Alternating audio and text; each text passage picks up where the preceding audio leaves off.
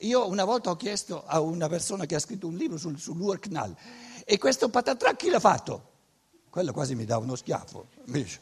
Ma, ma te sei, sei, scemo, il patatrac è l'inizio, tu non puoi pre- pre- presupporre che ci sia stato qualcosa d'altro prima dell'inizio che ha fatto il patatrac, perché allora, allora decidi di mettere quello che ha fatto il patatrac. No, il patatrac si è fatto. All'inizio ci fu il patatrac. Come si dice patatrac in italiano? Patatrac, una parola italiana. Certe volte mi dico, ma eh, l'italiano comincio a dimenticarlo un pochino. Comunque la parola patatrac è una parola italiana. Allora, faccio questo presupposto. Eh, per mia fortuna oggi non è previsto la discussione, il dibattito, per cui non potete mettere in discussione ciò che vi dico, ve lo, ve lo pigliate così com'è e andate a casa. Sarebbe troppo complesso adesso disquisire su questa ipotesi fondamentale che tutte le religioni, tutte le culture hanno fatto. Eh, l'ipotesi di fondo, prendiamola come, come ipotesi di lavoro, è che all'inizio del tutto c'è lo spirito che crea. E lo spirito non è che sorge nel tempo, è eterno, è al di là del tempo. E questo spirito creatore ha creato l'uomo, quindi partiamo dal presupposto che lo spirito umano, queste anime umane, questo mondo umano in cui noi siamo, è stato creato dallo spirito creatore, che è lo spirito divino, tutte parole che voi mi concedete, visto che non ci sarà il dibattito alla fine, spirito divino ha creato il mondo, ha creato l'uomo. Se volete ha creato anche altri spiriti eh, disincarnati, gli angeli, gli arcangeli, eccetera, eccetera, eccetera. E la domanda è, ma perché l'ha fatto?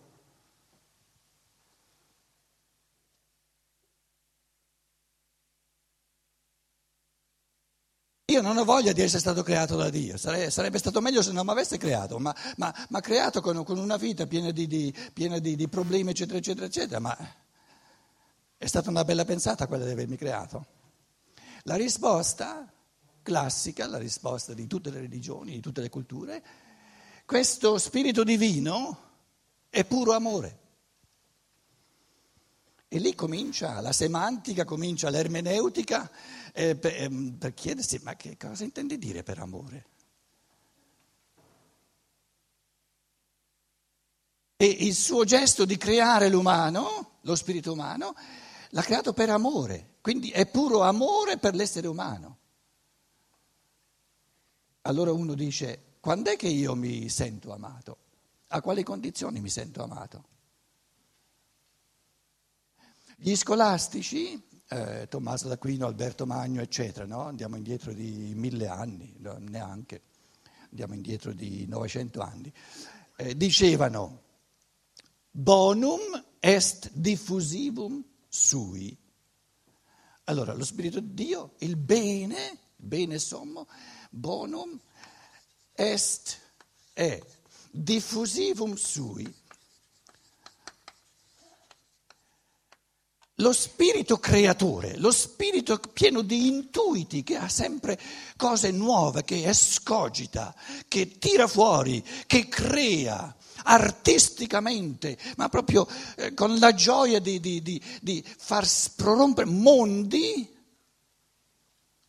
dice, ma essere spirito creatore è una gran bella cosa. E un giorno si disse, perché devo essere da solo a fare questa gran bella cosa? No, no, no, no. Allo spirito creatore questa tirchieria non gli sta bene di essere soltanto lui. Se è uno spirito creatore, gode di comunicare, di far sorgere altri spiriti che diventino anche loro creatori e che provino un pochino a fargli concorrenza, in modo che la concorrenza si gode, no? Quella bella, non quella della, della vita economica di oggi, dove ci si ammazza a vicenda. La gioia del creare, questo amore del creare, tende per natura a comunicarsi. Quindi lo spirito creatore è nella sua natura, che non vuole restare solo, vuol far di tutto, se, se, lui è spirito creatore, di creare i presupposti perché sorgano sempre altri spiriti creatori. Allora questo padre, questo, questo, questo comincia a generare eh, generazioni di spiriti creatori, salta fuori il primo figlio, il figlio di Dio. erano, erano tutte eh, società patriarcali, quindi mi dispiace per tutte le donne qui in aula, non era una figlia ma era un figlio. Ma, ma essendo il figlio divino non è né maschio né femmina, è puramente spirituale, quindi figlio o figlia è la stessa cosa. Poi salta fuori lo Spirito Santo, già tre signorini, Spirito Santo, tre signorini creatori, quindi una trinità di modi di amare la creatività, tre modi diversi, tre sfumature diverse dell'amore che crea. Vedremo oggi, stamattina, cercherò di, di farvi alcune variazioni su questi. Poi saltano fuori per informazione vostra, eh, i, i, i, cherubini, i serafini, i troni, chiamateli come volete, poi spiriti della, aiutatemi, della, della saggezza, spiriti del movimento, spiriti della forma, poi arriviamo più vicini a noi, poi ci sono spi, i principati, si chiamano in italiano, Dante li chiama i principati, i, non i principali, i principati, poi ci sono gli arcangeli, poi ci sono gli angeli.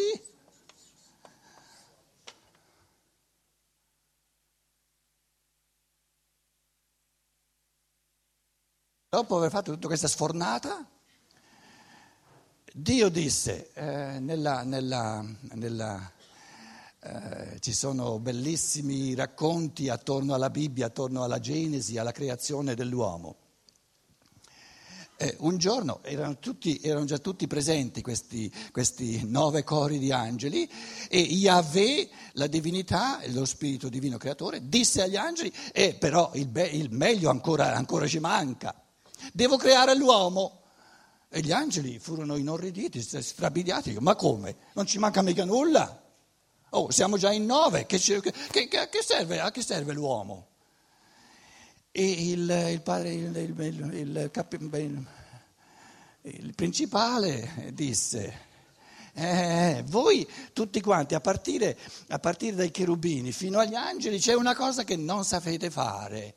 E invece con l'uomo salta fuori una cosa del tutto nuova. Un amore, l'amore divino per l'uomo è, è nel fatto che nell'uomo lo spirito creatore eh, porta nel cosmo, nel mondo, una dimensione che gli angeli non si possono portare. Ed è di essere uno spirito tuffato nella materia. Uno spirito nella materia. Spirito nella materia. Gli angeli, tutti gli angeli, sono spiriti puri. Peggio per loro perché non si possono godere direttamente il della diciamo, è una, un'espressione antropomorfica natura, naturalmente. Eh, io, eh, Cicero Prodomo Sua, oggi voglio parlare dell'amore eh, che la divinità ha ragione di, di prodigare verso l'uomo, perché nell'umano salta fuori una dimensione del tutta nuova. Allora in questa, questa parabola eh, sulla Genesi eh, eh, Dio, Yahweh, prende gli angeli, li porta ad Adamo e per, per, per dirgli che ci, bisogna creare anche l'uomo, questo tipo di spirito, e, e poi fa vedere le cose ad Adamo, no? quindi tutto il mondo delle, delle, de, dei minerali, tutto il mondo delle piante, tutto il mondo degli animali e porta eh, gli angeli e Adamo a, a vedere le cose e indica un cristallo un quarzo, per esempio, e dice ad Adamo, che cos'è quello lì? È un quarzo, no, non lo vedi. E gli angeli sono allibiti, gli angeli non, non, non sanno, non hanno la percezione delle cose sensibili, quindi eh, non sanno. E poi chiede, e quello lì cos'è? Quello lì è un gattino, non lo vedi, è un gatto. E quell'altra cosa cos'è? È un tulipano, non lo vedi? Siamo in primavera e cominciano a saltare fuori i tulipani. In Italia un pochino più alla svelta che non in Germania, ma saltano fuori.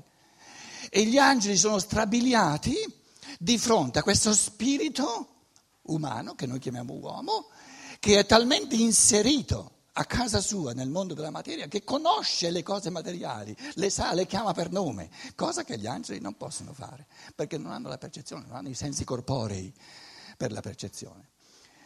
Quindi diciamo che l'uomo, il fenomeno uomo, è l'amore divino per lo spirito incarnato nella materia.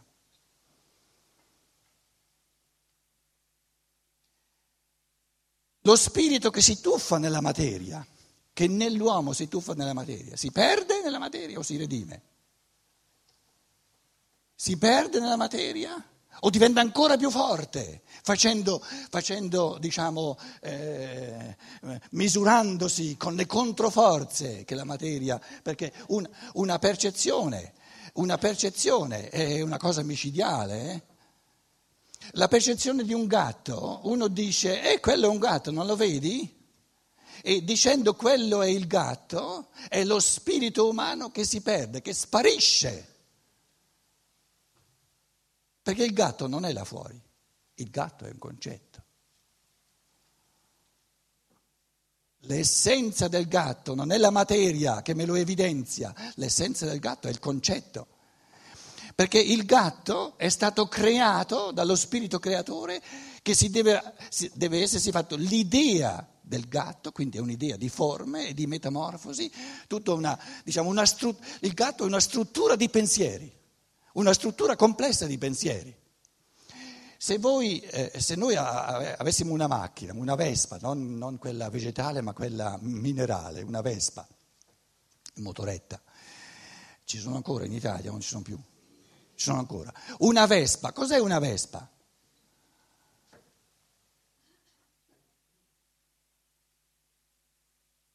È una struttura di pensiero, scusate se non ci fosse mai stato nessuno che ha architettato nel suo pensare no? tutte queste parti, la grandezza delle parti, la, la, la composizione, tutta la, l'architettazione delle parti, si, eccetera, eccetera, eccetera, non sarebbe mai stata saltata fuori la, Vespa. Quindi l'origine della Vespa è il pensiero, ma è così palese, è così chiara la cosa. E il fatto, di, il fatto di materializzarla, la vespa materiale, è l'evidenziamento, mi evidenzia questi pensieri. Però la, l'essenza della vespa è il pensiero che l'ha creata. E se non ci fosse stato il pensiero che la crea, non sarebbe mai saltata fuori una vespa, neanche un'auto, nulla di tutto il mondo, diciamo. Quindi il mondo delle macchine è il mondo di creazione del pensare umano e, e partendo da questa analogia che abbiamo eh, di fronte continuamente, comprendiamo in che modo lo spirito crea e, e inserendo nel mondo della materia i suoi pensieri li rende percepibili, li evidenzia, li rende visibili. Allora il gatto non è la realtà, l'essenza del gatto non è ciò che vedo, la materia che vedo, perché quella materia lì che vedo, il gatto materiale, oggi c'è, domani sparisce. Però la struttura di pensiero gatto, tra virgolette gatto, è eterna, perché ogni pensiero è eterno. Quando uno ha pensato eh, per la prima volta, supponiamo, no? la, la ruota, il concetto, ruota, il concetto di ruota, una volta concepito, una volta concepito, è eterno resta per sempre. Le ruote materiali, quelle sorgono, spariscono, perché sono, sono, intrise di materia, ma il concetto di ruota è eterno, è un pensiero. Il pensiero non può essere transeunte, non può essere effimero, passeggero, è eterno. Tutto ciò che è spirituale è per natura eterno. Dio è amore significa lo spirito che crea, crea l'uomo a sua immagine. Cioè ama nell'uomo sommamente che diventi sempre più creatore. A sua immagine significa, gli ha dato la stoffa per diventare sempre di più come lui. Quindi se noi lasciamo via tutte le questioni di lana caprina, della teologia, della spaccatura tra Dio e l'uomo, eccetera, eccetera, che serve per lo più soltanto a tenere gli uomini belli, bravi, basta che non si mettano in testa di diventare sempre più divini, se no non si possono più controllare così bene, eccetera, eccetera, eccetera, no? Noi parliamo in un modo più, diciamo, eh, più semplice tra di noi e diciamo l'uomo